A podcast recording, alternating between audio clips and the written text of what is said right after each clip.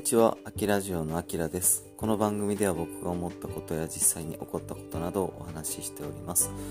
前回の放送を聞いていただいた方で、あのもしね、マレーシアのことを知ってる人がいらっしゃったら、あの、まあ、ちょっと訂正させていただきたいと思います。えー、っていうのが、あの、なんかマレーシアのお経みたいなやつっていうね、ざっくりした、あの、失礼な紹介をしてしまったんですけども、あの、今もね、ちょっと実は後ろで流れてるんですが、アザーンっていうらしいんですね。カタカナでアザーン。でこれが、なんと1日3回じゃなくて5回流れるらしいです。で、えっ、ー、と、モスクかな？モーやね。ムーじゃなくて、モスクの、えー、その、なんか中心部みたいな、えー、まあ、神殿みたいなところに向かって皆様、あの、イスラム教の方は、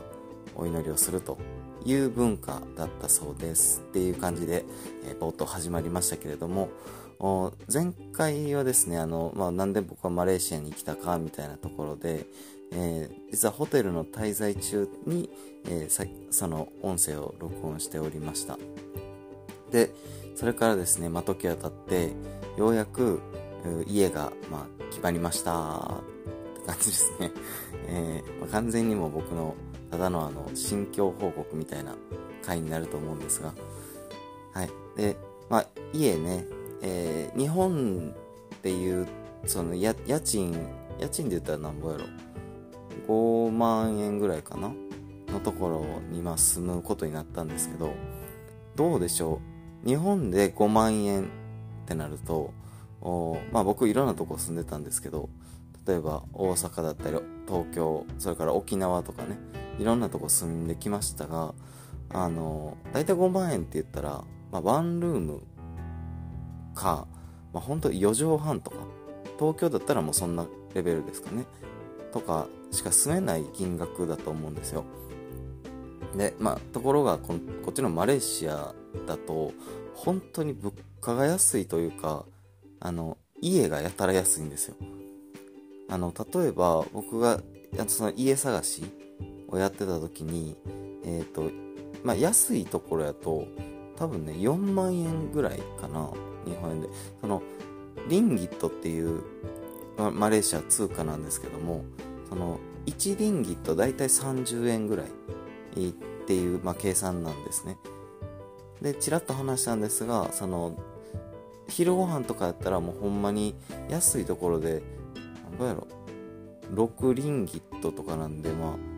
えっ、ー、と、180円ぐらいとかで飯が食えたりするような感じなんですね。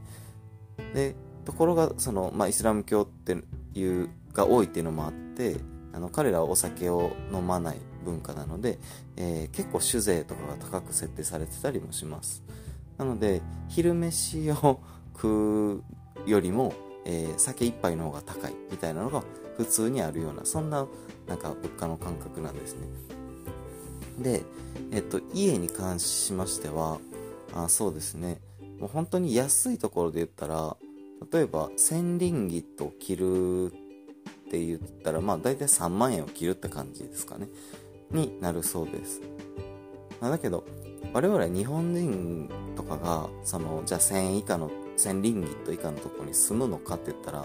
あの、多分、相当マニアックな人じゃないと住まないと思いますね。あの、理由としては、やっぱりセキュリティの関係だったりとかがね、ちょっと、あの、まあ、マレーシアってすごい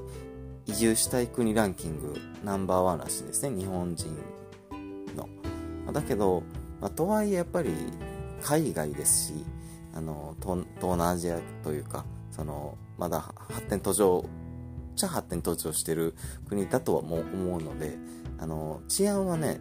そんなによろしくはないかな。まあ、僕は一応ですけど、あの、日本の一番、なんて、スラム街って言ったらもう怒られるかもですけど、あの、西成っていうとこに住んでたこともあったので、うーん、それを思い返してみたら、結構なんかね、似てるとこもあるなって思ったりします。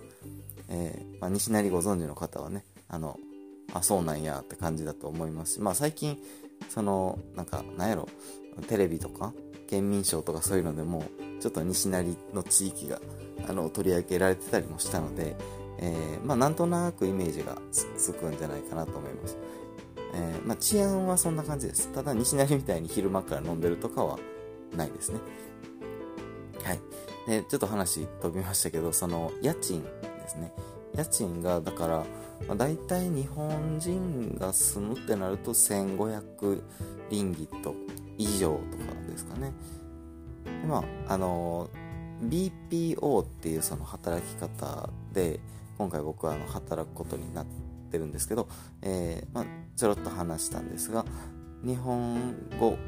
で日本人に向けた仕事ができる、まあ、そんな感じの、えー、働き方ですね。えー、それ日本じゃあかんのって感じですけど、なんかマレーシアでそういうのが流行ってるんですよね。あとはあのタイとか、えー、シンガポールとかも一応あったりするんですけど、なんかそういう、なん、なんていうんですかね、あの、本当にリクルートみたいな感じの、仲介業者、まあ、人材派遣みたいなのがあ BPO っていう、まあ、やつなんですね。それでまあ働いてて、